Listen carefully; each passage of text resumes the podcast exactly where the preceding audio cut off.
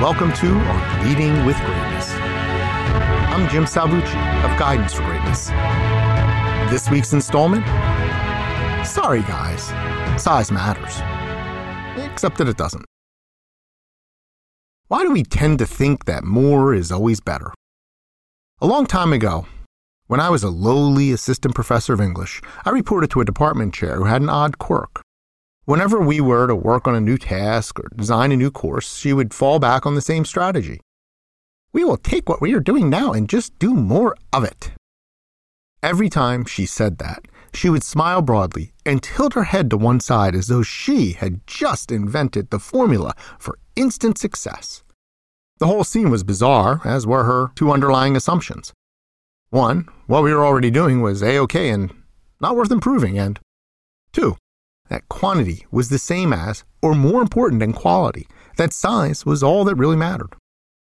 On one occasion, she put me in charge of designing an honors version of our composition course for the top tier students at her school. The idea was to make the course more challenging and intellectually stimulating to attract and retain brainiacs. The reality was somewhat different, but that is material for another day. As always, my department chair gave me her standard marching orders Take what we already do in our regular composition course and just do more of it. Cue weird smile and head tilt. When I asked what she meant, she seemed flustered and told me to have them do more reading and writing than the other students. That is all. Since I already knew that our current composition course was a dud, I took a different path and created a course that was enriched by rigor and not rigmarole. The strangeness of her presumption struck me, though the notion that more of the same is always better. Is bigger better? Let's face it, we as a people are obsessed with size.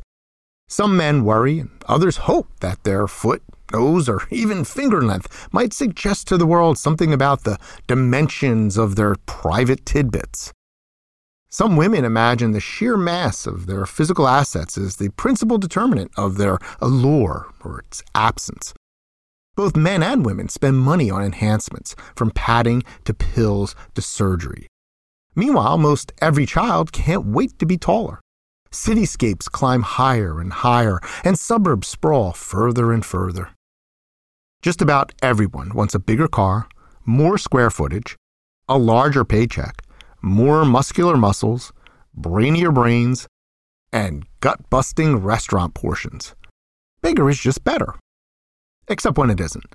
In some cases, smaller is better. Here is a short list of things we prefer to be smaller waistlines, local snow accumulations, taxes, tumors, debt, workloads, and unsightly rashes. Another opportunity. Many years after that first incident, when I was a vice president of another college, I was asked to join a committee that was already at work trying to land a lucrative federal grant aimed at improving our academic quality. By the time I joined the committee, they had already drafted a proposal that followed the silly, do what we are doing, just more of it formula that I was so familiar with. The idea that the federal government would give us millions of dollars to simply double down on a system that had long been, by every reasonable measure, an abject failure was ludicrous. Imagine. It wasn't like we were a military contractor. Fortunately, I was able to introduce several new initiatives that moved our focus away from more of the same and toward a fundamentally new approach. In the end, we were awarded the grant. I tell these tales because I have always found the more is better philosophy to be vexing. Why does size matter so much? Why is bigger better in so many minds? Is it because so many minds are truly small? For more on size, look to your pocket. I'm going to say something unexpected here. American coins can offer a great lesson in the error of overvaluing size. I'm going to do a little experiment. If you live in the States, this should be easy. If not, make this a thought experiment. Empty your pockets or go raid wherever you keep loose change. Americans don't use coinage much these days, so many of us have a container or drawer where we toss annoying coins. I want you to find two pennies, two nickels, two dimes, and two quarters. If you have 50 cent or dollar coins, grab two of each as well. Now divide the coins into two sets with only one denomination per set. In other words, each set will have one penny, one nickel, one dime, etc. Next, arrange the first set according to assigned value 1 cent, 5 cents, 10 cents, etc. Then arrange the other set according to physical size, the smallest diameter to the largest. What do you notice? Are the sets arranged in the same order? Americans are used to the arbitrariness of our coin diameters. To much of the rest of the world, though, it must seem absurd.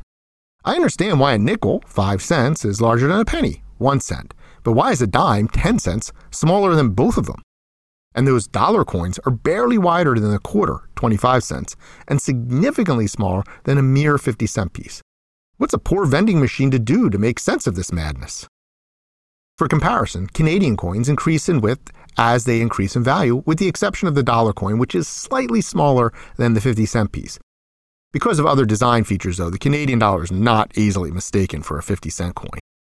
European Union coinage is even more uniform, with each coin growing in diameter as it increases in value. It's as sensible as the metric system. But American coinage is perfect for our lesson. And what is that lesson? Size really doesn't matter because bigger is not necessarily better. Just as a gigantic nickel is worth less than a teensy dime, a bigger income might require a lot more work, maybe more work than you feel you are getting compensated for. In fact, many people work several times as hard for merely twice as much salary. I know, I've made that fool's bargain myself. In the case of the honors course I designed, having students do more writing can, up to a point, be valuable but overwhelming students with work, even stellar students, will result in diminishing returns. Moreover, the point of the honors composition course was to attract and retain better students, not abuse them to no end. We see this sort of thing in the workplace all the time, and it is as vexing as our gargantuan nickels. Sometimes it is even exploitative. More hours spent on the job is better.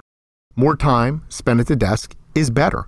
More paperwork is an indicator of higher productivity. Yikes! Great leaders, unlike most bosses, deal in reality and are sensible about these things. They have perspective on the impact of having their people do just one more thing. They understand that not everything that can be counted counts. Just because a worker filled out her quota of TPS reports does not mean she did any meaningful work. And if she fills out just one more TPS report today.